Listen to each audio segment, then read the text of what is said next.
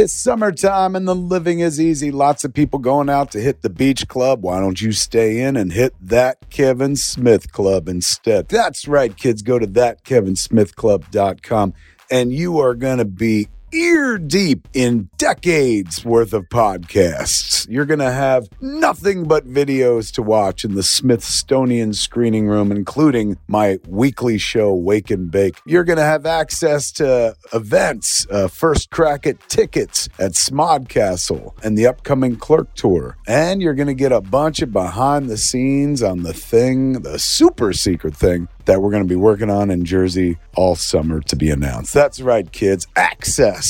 That's what you get for a monthly fee at That Kevin Smith Club. What are you waiting for? Come join me, man, and see all the goodies we got hidden behind the wall, man, at That Kevin Smith Club. Go to thatkevinsmithclub.com today and join up. I love you for it. Hit me! Episode 337. You've got to throw some cold water on this situation. Start talking about nerd stuff. You know, nerd culture is mainstream now, so when you use the word nerd derogatorily, it means you're the one that's out of the zeitgeist. System activate. Sound the alarm. This is Netheads with Will Wilkins and Trent Hunsaker. It's a tech podcast. But we are a ton cooler than your typical geek. You guys rock. And now, here's Will and Trent.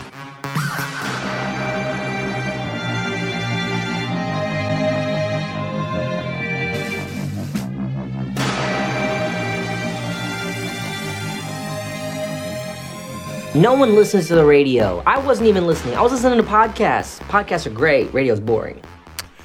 You know, Trent, I got to tell you, I love that audio drop, but I feel it is so antiquated now because it invokes radio, which does anyone listen to anymore? What's a radio, Will? Yeah, exactly. That's good. You see my point. Welcome, everyone. Another edition of Netheads. My name is Will. Trent here. If you want to take part in the program, you can. One of many ways. One of them is Twitter. Trent, I don't know why I still ask you to do this, but why don't you tell them how? Well, it's because it gives me something to do.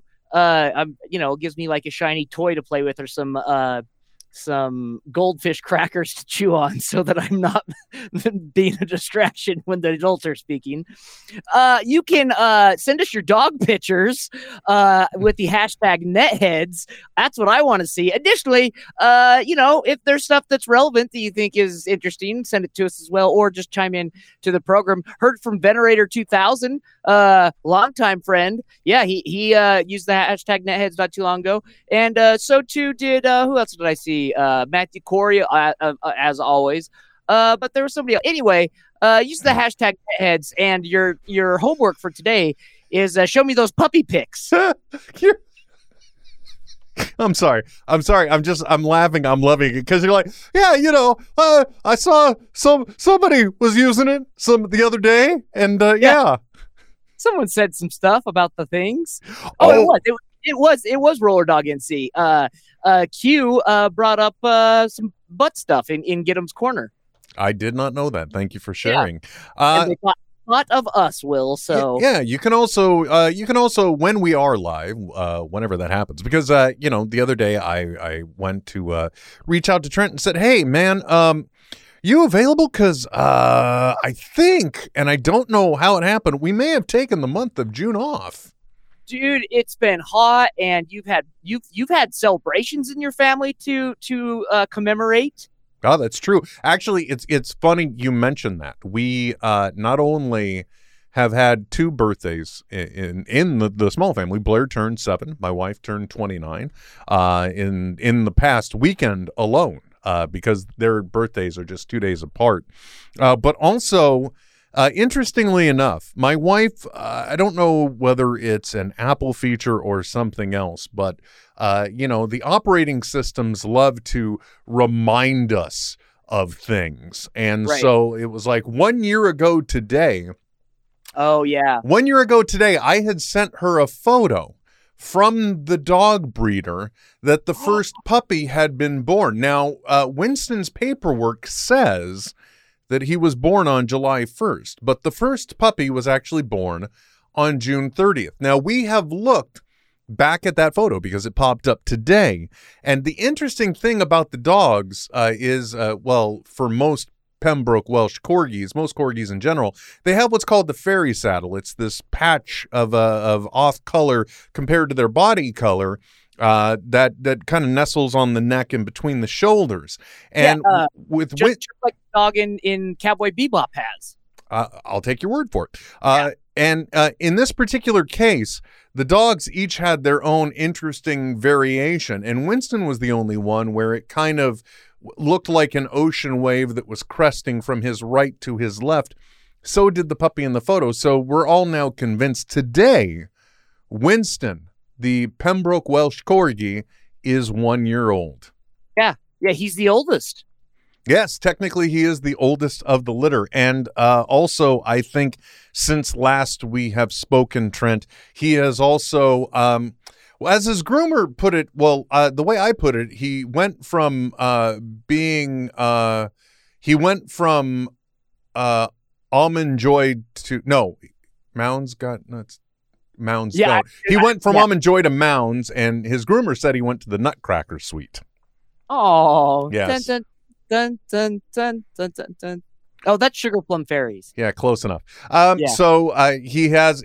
June was a very interesting month, just to say the least. Also, of course, one of the other things that happened, just to get everybody caught up.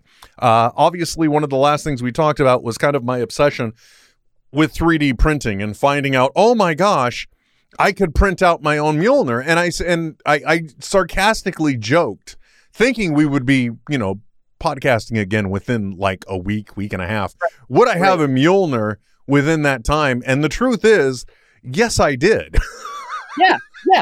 By the next episode, you have a proto Mjolnir in your hand. I really do. Now it was a very interesting journey because, one of the things that I have to do is learn about the proper way to orient things on the print platform in order to both get a time-efficient print as well as a structurally sound print. Trying to divvy up multiple prints at once into one print, maybe, that kind of thing. All in all, it was an interesting journey and learning lesson. And it also taught me that you also need to be very careful about the STL or print files that you choose when you're doing something like this, because this one broke up the handle into three different pieces, which wasn't too bad, except that the bottom one, you really can't make it out. But this bottom one here that's printed in black because I redid it, it doesn't exactly line up. So I'm going to have to do some hot welding, as they call it, which is it's a sexy way of saying I'm going to take a soldering iron to it. Yeah, it's funny because, like, growing up, I only knew about, like, plastic welding because of snowmobile hoods were all made of plastic, and we'd crack them whenever we'd roll them. And so you'd find someone that had an industrial plastic welder to fix it, or you could pay, like, $800 for a new hood. Yeah, or you can, just use a soldering iron, which is what I'll be doing. So that was interesting. The other weird thing about this print is that it broke up the pieces into several sections of the hammer into different pieces. So the medallion with the runes is one, which I did in resin, not the filament print. It was the general body. And then for some reason that I cannot understand, and then the impact plates, since they're identical, there's just one of each, right? There was just one, and you print it twice, put it on either end. But then, for some reason, because I don't know if you noticed, Mjolnir has like a groove in it that goes along here in this pattern. And rather than just trying to replicate that in the print, for some reason, this whole bottom section was a separate piece, which wouldn't have been too bad, except that this particular print file that I had pulled also seemed to be very well thought out because it had like little connector pieces that would connect the handle through the body, through the bottom, let's just call it the bottom cradle or base, and then the hammer. But the problem is, once I printed it out, I discovered there's no way that this piece can pass through the narrow oval hole that was on this base to be able to connect all the pieces. So I just used a shit ton of hot glue to kind of fill in all that void at once. Yeah. So that was interesting. And then one thing, too, that I discovered is if you overcure resin prints, which this one is, which is the thing it dips it in the goo, UV light, psh, new piece. Sure. They shatter real easy. I dropped the hammer and I broke it. I had one of these impact plates already. And in my rush to fix it, out of the shame of having dropped it and shattered it, I didn't clean out the inside adequately. So it was like a big rattle because it had debris bouncing around in there. Story of my life, Will. So then I thought, okay, well, I'll drill two holes in the bottom, put the air compressor in one, blow the debris out the other, right? Didn't work. So now I put expandable foam in there.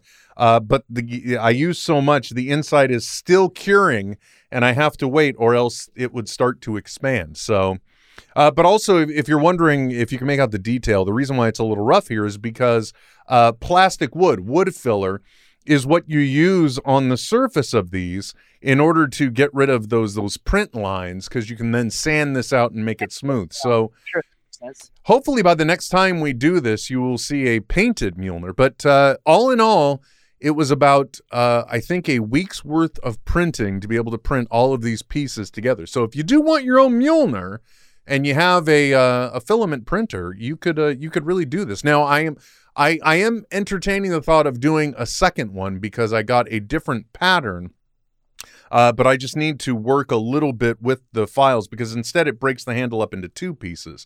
But then I also want to pull it into something, into a different program. I think like one of them is called Blender, to where I can also create both a cylinder piece and a cylinder and holes to be able to make connectors for it. But all in all, really fun. And considering the inexpensive price of filament, that's not a bad price to be able to put together your own Mjolnir replica, in my opinion. Or I mean, it doesn't even have to be a replica. You could put it into use, like if my mom used a wooden spoon for things that it wasn't stirring at all whenever we got in trouble. So just that foam padding gives it a little more heft. So yeah. Well, what I'm also thinking about doing is potentially finishing this one and then making it a giveaway. So you could win my first Mjolnir once I finish it up. I have also, by the way, folks, if you're not aware, you can also support the podcast, some original content and other various rewards and such by going to our Patreon. That's patreon.com/netheadsonair. There is another thing that I'm going to be doing, and I will be sending one to each one of our patrons on our Patreon page once I get it done, because I was thinking, what could I do for everyone? Because I have the resin printer, so I could do really good detailed stuff as well. Yeah. And then it just so happens the answer was laying around the desk, staring at me in the face, several different instances of it.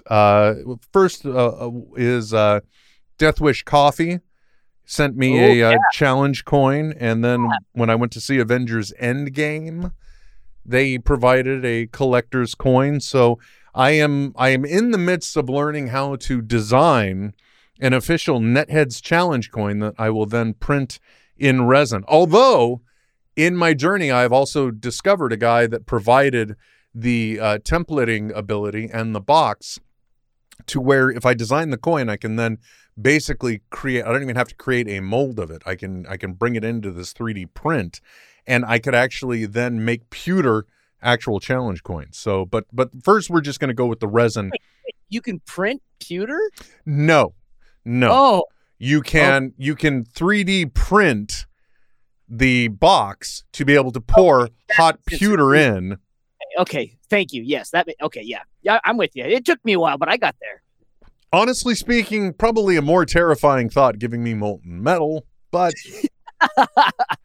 oh, dude, I loved the jewelry making section of shop class was the best in junior high because we would just drop water in metal all the time just to like, all right, flick it in and boom, it explodes everywhere. It was not, we should not have had that as an option to do. It was bad. See, you say that and then I think of my chemistry class, and there was always the one nerdy and dangerous guy in chemistry class who would always talk about going out and finding, I think like, sulfur or calcium or sodium deposits and throwing them into the water and seeing those explode. Yeah. Uh-huh. Gosh. Yeah. Good times. Speaking of which, too, by the way, like I said, once I get that done, all of our Patreon supporters will get, if nothing else, the first run of the resin coins as well. So that's just, but I have to understand how to do it, and also the design that I want is a little complex because, as you know, our logo, which you know you can see when you know I show. The show number there is the word Netheads and that intricate brain circuit right there. And so I'm having a heck of a time trying to turn that brain circuit into a 3D object that then could be a raised edge on the coin. So that's not embossed, but is it embossed? I don't know. It's the opposite of embossment, because embossment is a pressing onto it. So I don't know what it's called. Beveling. It's beveling. Ah, there you go. Greater minds, greater minds. Also, Trent, got to tell you, even though we did start a little late, we do have a hard out tonight because dinner is in the oven. Because what's on the menu? And I have some food related stuff to talk about too this week. I wish I could be bringing up something new and original, but I think the last time we talked about the single cast iron skillet meal of the crispy chicken thighs with the Dano seasoning. Yeah. That's what's in there right now because it takes an hour and a half to cook. So I figure perfect thing to just stick in the oven before we did the show. Sure. What is your food related news, sir? I didn't even know that potato ricing was a thing. Oh, until you told me about it. And I was like, oh, that sounds really interesting. So I've had a potato ricer for a while. I really like it. The problem is sometimes my potatoes might not be, or I'll cook them and then cool them, and that, or I'm busy. And so I don't get to rice them right when they're hot. So they harden up a little bit. I've bent the ricer a couple of times. Oh, just from pressing it so hard, but I'll throw it in the Twitter, dude, this product, I cross my heart, like rarely am I as happy with the purchase as I've been with this one. You know, sometimes you get it, you're like, oh, well, I'll give it a try or whatever. Dude, this blew my expectations out of the water. It is a plastic device of about four pieces. One, the main piece being an auger. So it's, you know, like a drill. And then on the outside of the auger is, you know, like cheese grate style, like you would for a regular ricer. You put your potatoes in there and then you crank the auger and it slowly just presses out. It blew my mind. Now, supposedly if you put in a full potato, it will peel at the same time. I haven't trusted that so much. And my process anyway, I trim off the outsides before I cook them anyway. But dude, this thing, apparently it's a reputable company. I'd never heard of it. Betty Bossy, or Bossy. I don't know. Maybe it's French. Watch your language. This thing is knuckin' futz. It is amazing. Well, you know, though, I like what I'm hearing because it takes away the ability for you to overcompensate and destroy the utility. That, and your hands are so much cleaner too. You're not like. Dropping one in and then like scraping it all off the bottom, whatever.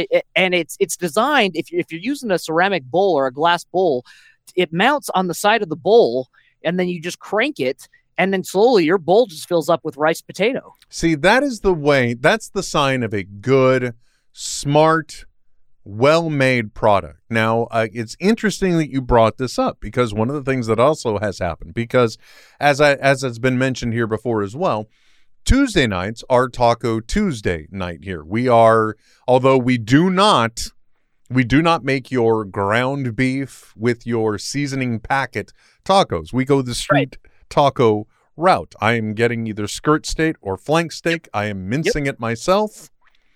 And then coriander or cilantro, if you will. Yeah. We're using that. And the onions are the same thing. Yes. Yeah. Nothing but callbacks today, everybody. So with that, one of the things that I have been doing, because I do the, as it has been mentioned ad nauseum as well. I just said at nauseum, even though I think it's ad nauseum, but I don't know. You know what? I need to stop using the words I don't know, Trent. That's what I need to do. The great thing is, Will, it's Latin, and since it's all but, for a few historians, a dead language, I think you're fine. Thank you for that save. I appreciate it. One of the things that I do is I usually make low-carb tacos, or not tacos, tortillas for me to use. It's almond flour, xanthan gum, some other coconut flour, a little apple cider vinegar.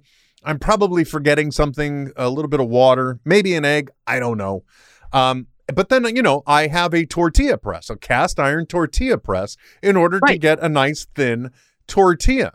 The other day I went to go use it, and I'll be goddamned, the entire part of the tortilla press where the handle connects. Because if you guys have never seen what a tortilla press conventionally looks like, you've got the flat cast iron base, you've got another piece that hinges over the top, it's the flat piece, and then from the opposing side you have a handle that's curved, and you bring in and you press it down, so that way it gives you a nice even flat tortilla.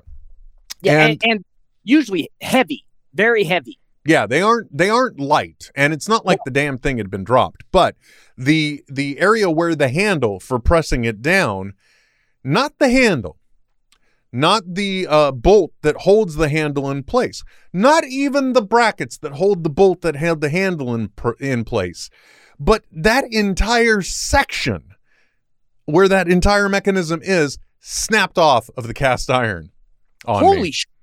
Yeah, I'm not kidding. It was a bit depressing, and I ended up finishing off the rest of my tortillas with just a pair of pliers bearing down.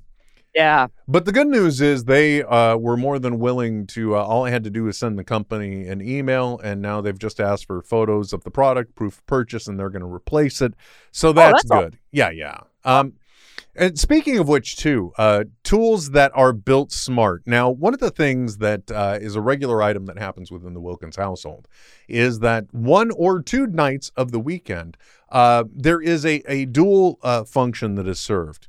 One, you can imagine I'm probably not an easy guy to sleep with, okay? I have a CPAP machine. Sometimes I have back problems. So, moving around when you got a hose and a mask attached to your face isn't easy. So once a week or once one weekend night or both, I will sleep on an air mattress in the family room with Blair. We call it camping out. She loves it. She requests it all the time. But it's a dual purpose because it's one or two nights that my wife is able to get a good night's sleep as well because I'm not in there ruining it. And I have gone through countless number of air mattresses. And the reason why is because eventually I end up pushing the seams. I end up filling it too much. Now, I did something back when we got some of the stimulus money. I made an outrageous purchase. It was an air mattress that was over $200. I swore I would never buy like the Aero bed ones that are 100 and some odd. But this one it's rather large. It's a queen size one, has its own frame, and when you inflate it, the frame unfolds on its own. Like the whole thing, it inflates and unfolds. So it's got a nice raised platform, so you're off the ground. It's a great air mattress. But the thing that I love is it's also got a regulator on it. So you choose the firmness you want, and then once it reaches that capacity, it shuts off. It stops. There's no more air going in. So it takes away my ability to overfill it, much in the same way that you can't overpress your new ricer. It's true. It's absolutely true. Yeah. And I just looked it up. It's a German company They're like they're all their social media is in German. They're from Zurich, but wait, that's Switzerland. Never mind. Yeah, whatever. Yeah. Anyway, like I said, yeah, Betty Bossy, like, man, like the texture is just it. Like, I'll just take like a Tupperware bowl to work, and that's what I'll have while eat while about that 10:30 when you get that like hunger before lunch. And the texture is it tastes like moist cornbread. It is bizarre how much it changes everything. If you're a person that likes mashed potatoes, a ricer is the way to go. If you were to try and turn the potatoes into a type of potato bread product, the ricer is the way to go. It's a great product. Oh, by the way, also, speaking of great customer service, Elegoo, I know that sounds dirty, but that's the name of the company that makes my 3D printer. And I had a FEP accident. There is a plastic film that lines the bottom of the tray that holds the resin. And I ended up having a rupture. And so resin went all over the screen, and it got hardened and cured. My screen was shot. It got cracked. I sent them an email, Trent. Within 12 days, I had a replacement screen. I had to put it in myself, but I still had a replacement LCD screen that allows the UV light to transmit through. Wow. That is impressive. Well, in this day and age, with everybody working from home, and everybody doing everything from home, I'm not surprised that customer service has elevated its game somewhat. But yeah, lately I'm on a real roll. The only thing now that I have any complaints about. Actually, you know what, Trent? We purport to be a tech podcast. Yeah, I don't know if you know this. Yeah, it's a tech podcast. Right. Now, I know so far we've just talked about cooking stuff. However, I am currently, right before this show, I just set it up. I don't know if it will work or not. Now, I, in the past, have had great challenges with trying to get the Wi-Fi signal around the home, okay? And lately, last thing I did, I tried the Google Home setup. Their mesh did not work out. As a matter of fact, still need to sell all of that. I ended up getting, there's an Asus, ASUS is the name of the brand. Yeah. Mm-hmm. They have a great home system. So we've got one base down here and one upstairs. But the reception is still sometimes a little shoddy, meaning specifically the transmission rate. And I'm not surprised. It's got to go up through the ceiling. Right. So what I have done, what I'm testing out, and it's twofold. I wanted to do it for that, and I wanted to also do it because we have the Fire TV Recast, which is the home DVR that you hook up to an antenna. That's how I watch The Flash or any of the CW shows, for example. That's the backup we use for capturing my wife's TV shows, like, well, it doesn't matter, the shows that she watches. Good stories. Yeah. And, well, you said it, not me. So, but we often get messages that it's been disconnected or it loses the connection, and it's purely through Wi-Fi. So what I have done is I have bought some TP-Link electric conductive network extenders. Okay. Now, I don't know if you're aware of what these things are, but the idea is they use your home electric wiring in order to extend your network functionality. The same aforementioned Asus router has 3 LAN ports on it. So I utilize one of those ports to plug into, and I put the TP-Link and the power outlet right down here. Behind the TV, I plug in the other side of the unit to the power outlet, hit the cable, the network cable into it, and goes to the cable box, or in this case, to the Fire TV Recast. Right. And I'm done this for 2 reasons. One, because of that disconnect issue, and 2, if I want to stream something off of that, I want it to have at least the most reliable connection to the network backbone I can. Correct. Now, the second reason why I've done this is because... as I mentioned, with that Asus, whatever, I can also utilize a wide area network connection in order to hook up the secondary unit as well. So instead of it having to rely on its own wireless backbone to communicate between the two of them and extend the network, I can just connect, hardwire it, so that way that top unit instead just becomes a broadcast station, and it can fully utilize all of its network bandwidth just for network transmission. So hopefully by the time next time we do the show, I will be able to report back on how well the functionality of these TP-Link, how well they work. I personally, you know, lately my rating and my recommendation method is just whatever the reviews are on Amazon. So that's what I went with on this one. Well, and it's interesting because it's a technology, a product that's been around for a while. And when it was first explained to me, I couldn't wrap my head around. I don't know why not. Like, cable is cable, right? Whether it's 6 strands or one, you know, big strand, it should be able to pass a signal regardless, right? You bring up a really good point. Here's the reason why it's a little confusing. Your typical Cat 5, Cat 7 cable or what have you is a twisted pair. It is a network cable that technically has 6 smaller wires inside. Yeah. So the part that we have problems translating in our mind is, well, how do we take those 6 cables that are within the 6 wires within the one cable and now reduce them down to what is essentially 2 wires? But yeah, I think the way is that the box on either end just turns one part or one pole of the power into the send, and the other is the receive. That's my hot take on it. Okay. Yeah, which makes sense. Yeah, so we'll see how well it works. Now, I still have one more unit as well. And what I may end up doing to save myself some sanity, and not some bandwidth, but also just some transmission with all of the various devices in the family room, for example. I do have a gigabit network hub somewhere in here as well. So I'll probably move that over to the family room, so that way all of the devices that can be hardwired over there will be. So that way maybe we can save on some wireless traffic for other devices.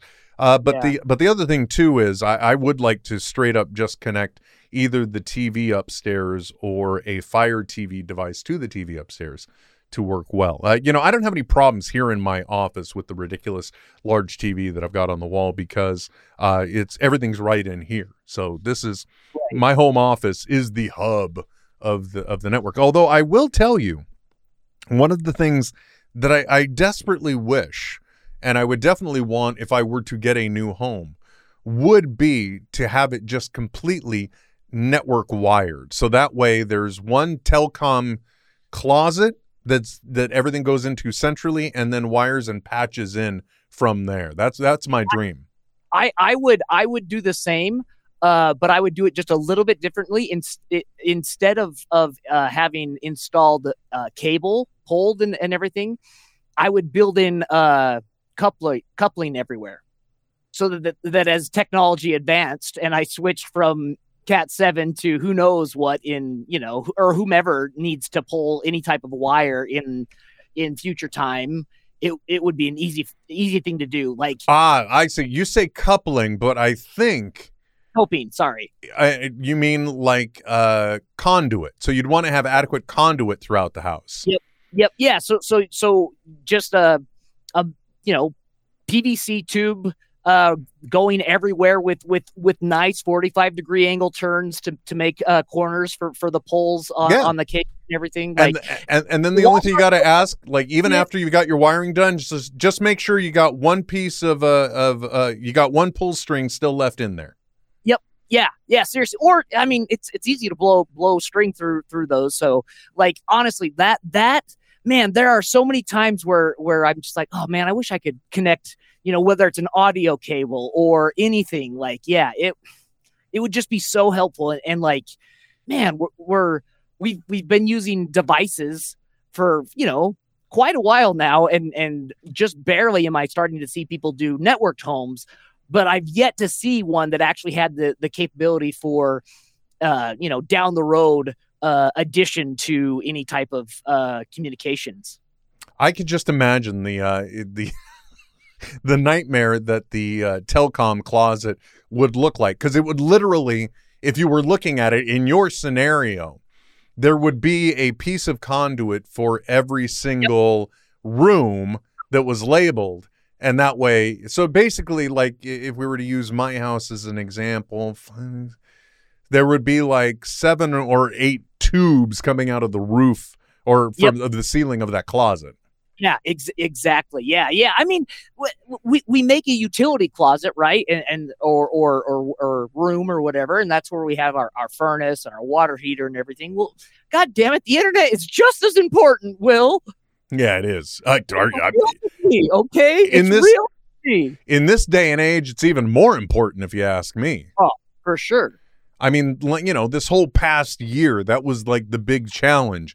In trying to get good, solid communication, because both of my kids were distance learning and I was working from home, and it was just like internet connectivity was the biggest pain in the ass that was there. And so, and by the way, Zach is saying, ask Trent about Ethernet extenders. That's the topic we've been talking about. So, Zach, I'll let you know how these TP-Link extenders, how well they work. I don't even know if I've screwed up the device upstairs or not. I actually have to, you know, because everything is app-based, I still have to go into the app and see if it's configured appropriately. But I am very eager and interested to find out if I have sort of fixed the problem. And the whole reason why I know there's a problem, Trent, is because one of the cool things that I've discovered now, in this day and age, obviously, I am paying Xfinity for broadband connectivity, but I do not pay them for cable packages. It's you know, I've got different places I'm spending money, which probably I'm actually spending more money than I was on cable. But but one of the interesting things that I discovered, because one of my biggest gripes is time zones and broadcast times. But what I've discovered is that through my Hulu subscription, after the East Coast airing of Rick and Morty has happened, I have it in my DVR, in my Hulu DVR. So I'm able, so my tradition now is I go to bed on Sunday night and I spend a half an hour watching Rick and Morty, because, as in case you didn't know, the new season has dropped. Oh, did it? It has. Well, I guess I know one thing I'm not talking to you about today. Yeah. Well, that's interesting, because just this past weekend I watched the 2 seasons that are out of Solar Opposites. Yeah, I haven't. That's one of those ones I have not been able to watch, Solar Opposites. And the reason why is because I go to start watching it, and then I'm hearing the content, and then I see Blair in the room, and I'm like, well, we got to change this one. Yeah, like it is very much in the same vein, obviously, with the same creators and everything, and a lot of the voice talent from Rick and Morty. But I'm assuming because it's technically an adult streaming thing, not something that's going over FCC monitored airways, there is nothing barred from dialogue or scenarios or anything you can think of. Like, holy crap.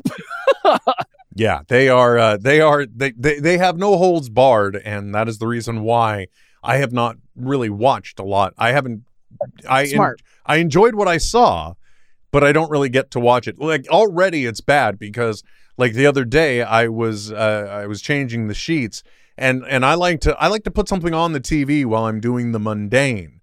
And so I had put on the last episode of Rick and Morty while I was changing the sheets, and I forgot that Blair had come in the room.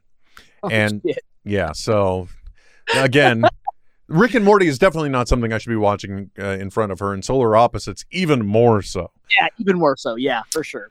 By the way, Trent, I also have to give you credit, because we have now received, as of midnight last night, Pacific time, episode 4 of the Disney Plus original series, Loki. Okay. I have, in the past, enjoyed the Marvel shows in real time. I can definitely say, with the utmost respect for your viewing methodology, Loki is probably a show that would be best served binged, because I got to tell you, each week they end on such a mother effer moment. Yeah, that's what I've been hearing from people. Yeah, it is. Don't get me wrong. I think by far it is the best of the Disney Plus shows so far. Okay. Okay. And that's all I will really say about it because I don't want to ruin it for you. But the good news is we're only 3 weeks away, and the way we're broadcasting, we're only one show away from being able to talk about the entire series. This is true. Yeah. Even if it was next week. There's two more episodes, right? So, okay. Yeah. I think, let's see now. Okay. Black Widow comes out July 9th. And so next week, let me look at the month view here. So next week is the 7th, and then, so the 14th should be the last episode of Loki. And, okay. and Black Widow drops on the 9th, which, by the way, I've already decided I will be enjoying at home. I don't know how you plan on taking in the Black Widow. Gosh, I haven't even got that far yet. I'll probably go to the movies. I haven't been to a theater yet. I haven't either, and I don't think I'm going to start. Although I will say, one of the things that I was entertaining was spending a ridiculous amount of money. Which, you know, God, that sounds so horrible to say, but really, I do view it as an inappropriate and wrong amount of money to spend. I don't know if you're familiar with the Philips Hue line of smart lights and products and things. Are you? Philips, like the Philips appliances company, the electrical company? Yeah, they specialize in ambient lighting as well, smart bulbs and little LED strips and the like called Hue. Now, what they have is an HDMI sync device that you can get where you can run your HDMI product through it. And what it will do is and then you tell it where your lights are placed, and it will do enhanced lighting in order to give you a better experience. Now, in my family room, okay, I don't know how well this is going to translate on a camera, but my TV is set into a recess. What you might not be able to make out is that this is a recess in the wall. So it's inset.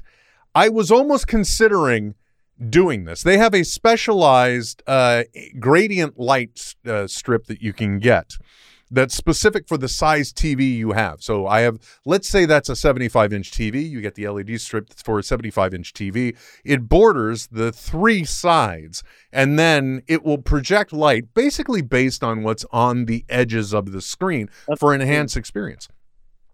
I was almost considering doing this for Black Widow, just so I could get a little bit more of a cinematic experience. As a matter of fact, if I wanted to, I have the two red lights that you see behind me here. These are actually Philips Hue lights that are made for this. I could put them instead in the family room at the base of the TV. I could also, because I have them, I also have two, actually I have four total, but I have at least two or three bulbs that could be standalone right now they're in floor lamps, so I could have them in the corners of the room. Sure. But I did talk myself out of this. One, because it's just a gross amount of money, I think. No matter what level of income you make, just doing this to add enhanced lighting. No, but it's more than that, though, because it also creates... So your eyes interpret light the same way kind of like a camera does. And so having something... It's the same reason why, myself, I do this, and it helps. I put a light shining behind my screens on my computer, and it creates more contrast in whatever I'm looking at artificially, because that's how my eyes interpret the light. So you would actually probably be able to see the movie better. You would see darker darks by having that contrast around it. Your eyes would absorb more of what's on the inside of that light. I will keep that in mind, but I'm still not going to do it. And here's the reason why. Because, the coolest thing about this gradient LED strip is that it is able to, break up the light through multiple channels. I think almost every bulb can be broken into a different color, so that way it can really do a good blended thing. But what you couldn't make out in that picture is that on either side of the TV, there's only yay much space. So the sides... The lighting for the sides would kind of get lost, but you incorporate these spotlights that I'm using just to give myself an interesting background. They could still kind of do a similar thing for that portion. But it's just, you know, in the end, realistically, all I really need instead of that contrast is just the ability to turn off as many lights as possible and just watch stuff in the dark and create that cinematic experience. That's true. Yeah. Yeah, that's true. But I mean, all things aside, two things I'm going to say quickly. In all honesty, like my eyes feel a lot. They feel less tired whenever I have a light behind the monitor that I'm working on. And if I was a supervillain, I would be called the Enabler, because I will enable anything that you want. Just tell me what you're thinking about, and I will push you into it, thinking I'm helping you, but probably doing a lot of harm. Yeah, that's I understand that power. I think it is one of my subcategories, if you will. Sure. Okay. Right? You know, I don't want to say I'm the influencer, but you know, I can definitely. If you're the enabler, I'm the justifier. Okay. Yeah. Absolutely. Yes. And together we'll help you fulfill every bad decision you want to make. So that is definitely one of those things that I've decided against. But you know, I was there. I a couple of weeks ago, all the movie ticket apps were starting to mention how tickets are now available for Black Widow. But you know, Disney. Now I can almost justify it from an economic standpoint, because if I look at the price of even just two adults going to the movies, yep. Let's say in the real nice luxury seats where you're separated from people and you're comfortable and reclined, and then you work in the concession stand, yep. You factor all that in, $29.99 on Disney Plus to be able to just watch it at home. Not to mention, I can wear my wireless headphones if I wanted to really hear stuff. Yeah. Oh, yeah. Totally. Yeah. Throw on your Bose and just enjoy it. Yeah. So for me, it's like economically I can justify it, but I totally support you going to the theater to do it. The only thing, and I was entertaining going to the theater to see Black Widow because. That is a movie that I have been looking forward to since July of 2019 when I was in Hall H. I just unplugged my headphones. And I got... Give me it! This hat. Yeah. From Kevin Feige himself. Well, actually from the lackeys in Hall H, which, by the way... In case nobody remembers, I finagled my way in. I should not have been in Hall H for the Marvel thing. But I got, ever since then, you know, I got this hat, the Black Widow hat. I've been looking forward to this movie. And if you think I'm looking forward to it, think about poor Scarlett Johansson, who's been waiting while this movie's been on ice for over a year. Because I think it was supposed to come out in May of 2020, wasn't it? Yeah. So I totally support you wanting to go to the theater to see it. By the way, how are things in Utah? Because, you know, like there's all the talk about the highly contagious Delta variant now, and they mention how certain states are at risk of kind of being, for lack of a better term, a hot zone for where this Delta variant will take hold because there's a higher anti-vaxxer rate. What's the vibe in Utah? Yeah. So it's like there never was a pandemic. Okay. Literally everything is back to normal, so to speak.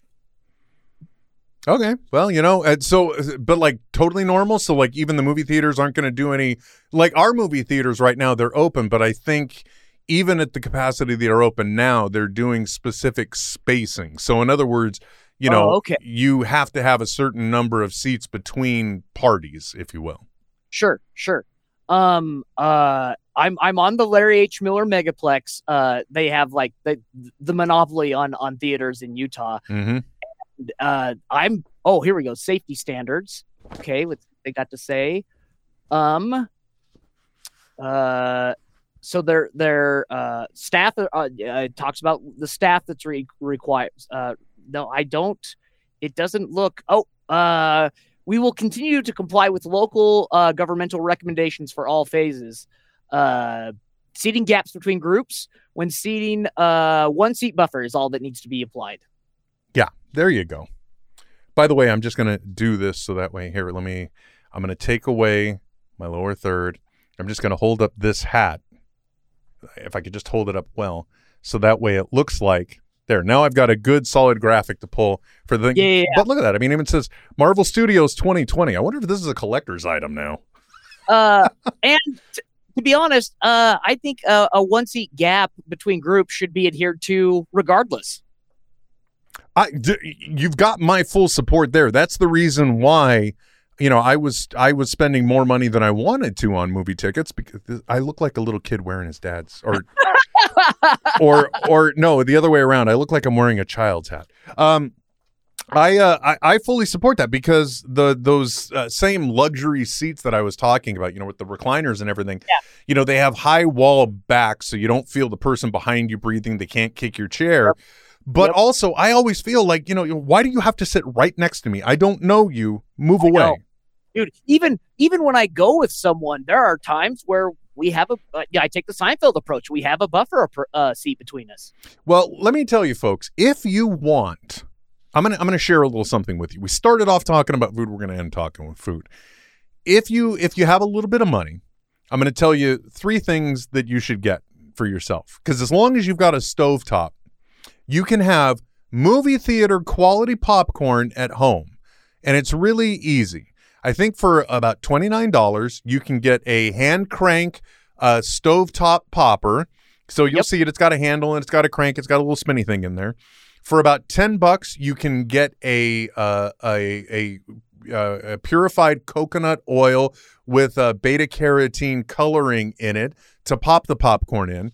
Just get yourself your plain old white popcorn kernels if you want. If you want to get fancy, you can get the mushroom kernels that are a little bit rounder. And then there's a product called Flavacol. Okay, Flavacol, and that, my friends, is the salt seasoning that the movie theaters use. You combine those three things together and you can probably make popcorn at home better than your local megaplex. So definitely fresher.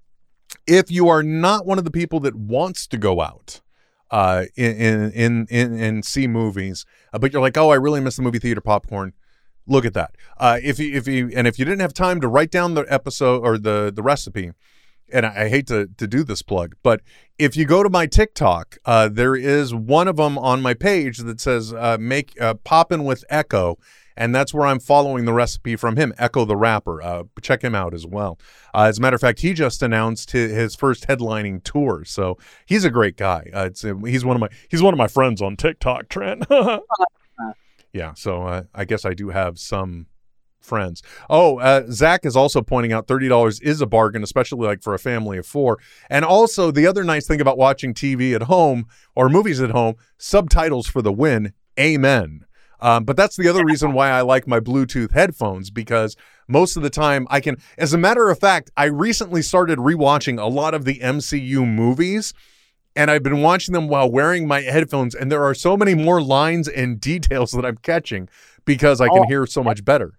Yeah. And for, you know, we're audio, like we are in audio production. So we notice things or things might mean more to us in the sound design that might be lost on other people that you don't get to absorb in just the regular barrage ambient noise. Avengers Age of Ultron, one of the details that every time I had seen it in the theater seemed to get missed. It was either in the mix or the audience reaction. But when Tony is fresh out of the armor, oh, yeah, because it's like fresh off of the laugh of the guy saying, you know, like, you know, it hurts me more than it hurts you or something like that. And then the guy's like, oh, and he says something funny. The crowd is still reacting to that. And then he has Jarvis scan the room. And then he's like, oh, please be a secret door. Please be a secret door. And that gets a chuckle. And then once it opens, he does a quiet little yay. And like nobody in the audience hears that. That's one of them. And of course, I'll say this till my dying day. Avengers Endgame. If you're wearing headphones, the moment where Tony rushes up to Thanos and he grabs the gauntlet, you can hear his armor's gears churning and clicking as they are taking the stones from the Iron Gauntlet, if you will. Oh, really? Yes. And it is just such a nice touch added to the sound mix that, you know, it that you're hearing his armor stealing the stones from Thanos before Thanos even has any idea. Yeah, audio, audio, it's a shame because I do have tinnitus now and, you know, my hearing isn't what it used to. And I've always been such an audiophile. I wish, I guess, I had taken care of my ears better in my youth.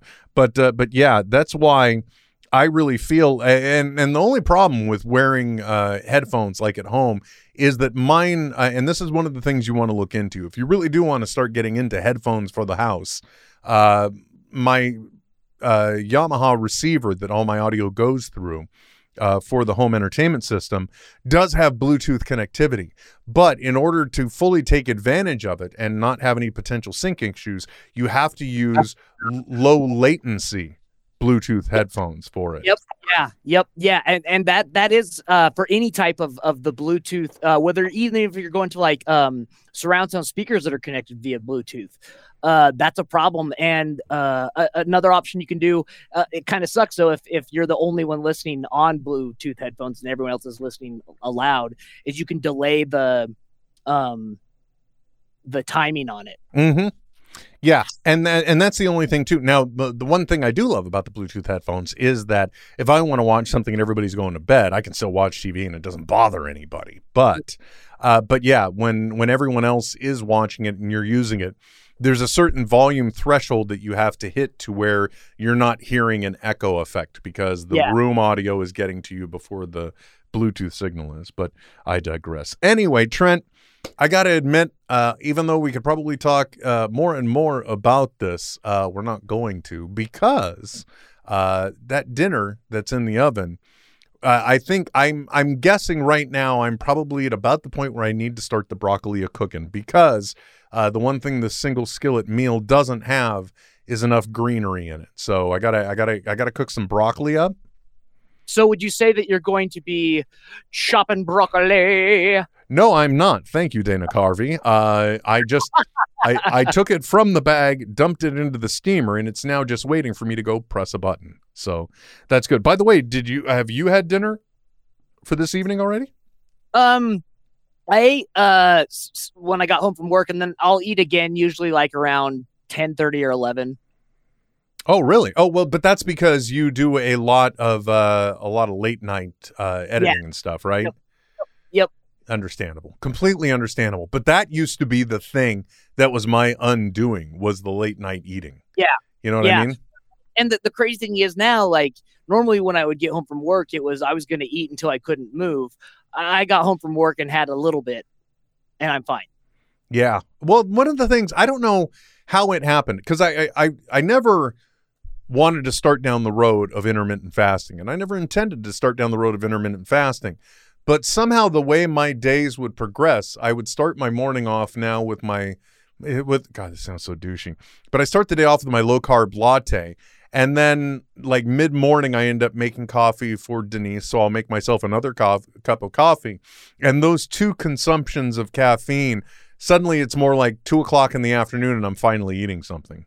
That's like, and just like if you look at like the evolutionary biology of the great ape called humans, I mean, we would spend the day hunting for food, gathering food. It's not like we had food just laying around waiting for us as soon as we woke up. That's true.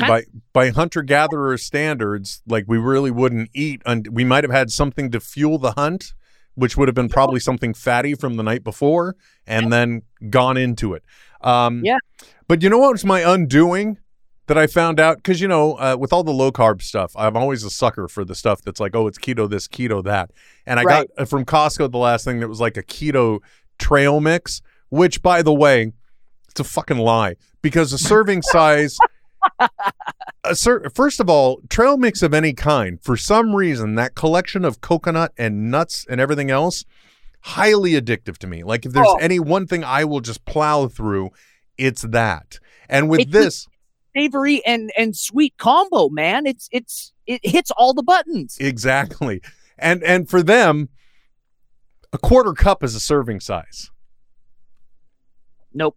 A quarter cup up. That's like they might as well measure it in teaspoons. Okay, thank you, sir. Oh, shit. Yeah, a quarter cup. Any type of food serving, unless it's a frickin' pudding cup, and I'm pretty sure those are more of a third of a cup along the lines.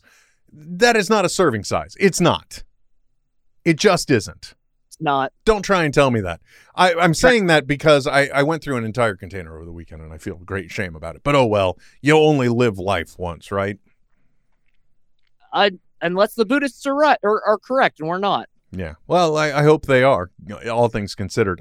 Anyway, thank you very much, everyone, for joining us. Greatly appreciate it. Like I said, I'll report back on the TP-Link. Hopefully, I'll get the design on those coins soon, and hopefully we'll see some progress on Mjolnir here. I just know that I've still got to get all of the stuff inside that It was one of those things where I put in the expanding foam, and I thought I did enough, and then I looked, and it really wasn't enough, and then I did more, and then it was too much. And now there's so much in here that, like, I tried to cap stuff off once, and it really did start. The gases inside were, like, trying to expand because everything else was sealed so well. So it's got to wait to cure, but I should be able to finish it soon because I really want to show it off.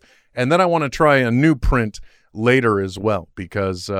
like I said, this one was good, but like these two pieces being separate was just, it wouldn't have been so bad, but because I had done the majority of the first round of printing out in the hot garage, right. Everything had to come back in and get recalibrated, and it literally took like 3 failed prints just to get the stupid bottom base, so... Although one thing I would say, too, that would probably be cool to do on another design would probably be to be adding extra weight just specifically behind this spot and this spot. So that way it would balance like this. Yep, like that. Yep. So that's something to consider. But, you know, all in all, I must say that if you're a person that's like, oh, like, you know, I made the foam version of Cap Shield here. But, you know, if you have the time and the patience, it takes several prints, but you could make a Captain America shield through that. You can make a Tony Stark chest arc reactor Mark 1, you know, and all these files are available for free. It's nuts. You know, somebody designs them. They just share them with the world. Yeah. Anyway, like I was saying. We got to go. So thank you very much for joining us. Appreciate every single one of you that's still sticking around. Like I said, don't forget to check out our Patreon if you want to potentially support us. It gives us the ability to expand. I will be doing an unboxing video that I will be posting a little bit later as well because I have 2 new products from the Smodco store that I'll be unboxing. Just to show everyone some more crap that I got, which, by the way, Zach in Pittsburgh, I think is his name. One of our biggest supporters. He's like, yeah, I wasn't really big on like the last ad one. And I forgot that like unboxing the stuff I get does seem like an endorsement of the products because, you know, that's what they are, but sure. Wasn't intended. Also, don't forget, you can follow Trent on Twitter, a part of him. He's also on Instagram. And don't forget to check out Devotion Wrestling on the YouTubes. Yep, that's right. And until next time, my name is Will. And I'm Trent. And we will be back soon. This is Netheads with Will Wilkins and Trent Hunsaker. Signing off. Aww. I know, right? But stop being a little Nancy and deal with it. Netheads. We'll be back soon. Goodbye. This has been a Smodco internet production. Sip. Only at smodcast.com. Still bugs me. You can't really tell I'm saying sip. Sip doesn't quite hit just right. It's not quite in there. I just one clarifying point, and I'm sorry, this isn't a humorous stinger. Are you telling me that, like, as a snack, you just eat riced potatoes like baby oatmeal? Yeah, dude. Totally. Cold, even. I'll take it out of the fridge, put it in a Tupperware, go to work midway through the day, pull it out with a spoon. And they're so fluffy. I tell you what, the texture, like, my mind thinks I'm eating, like, cornbread. That's amazing, man. That is definitely amazing. So does this mean you're still eating like a lot of potatoes? Oh, yeah. Yep. Well, there you go. This spud's for you. In a row?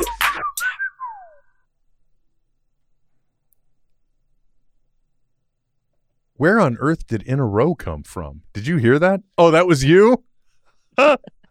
Okay. You threw me for a loop. All right, let's try this again.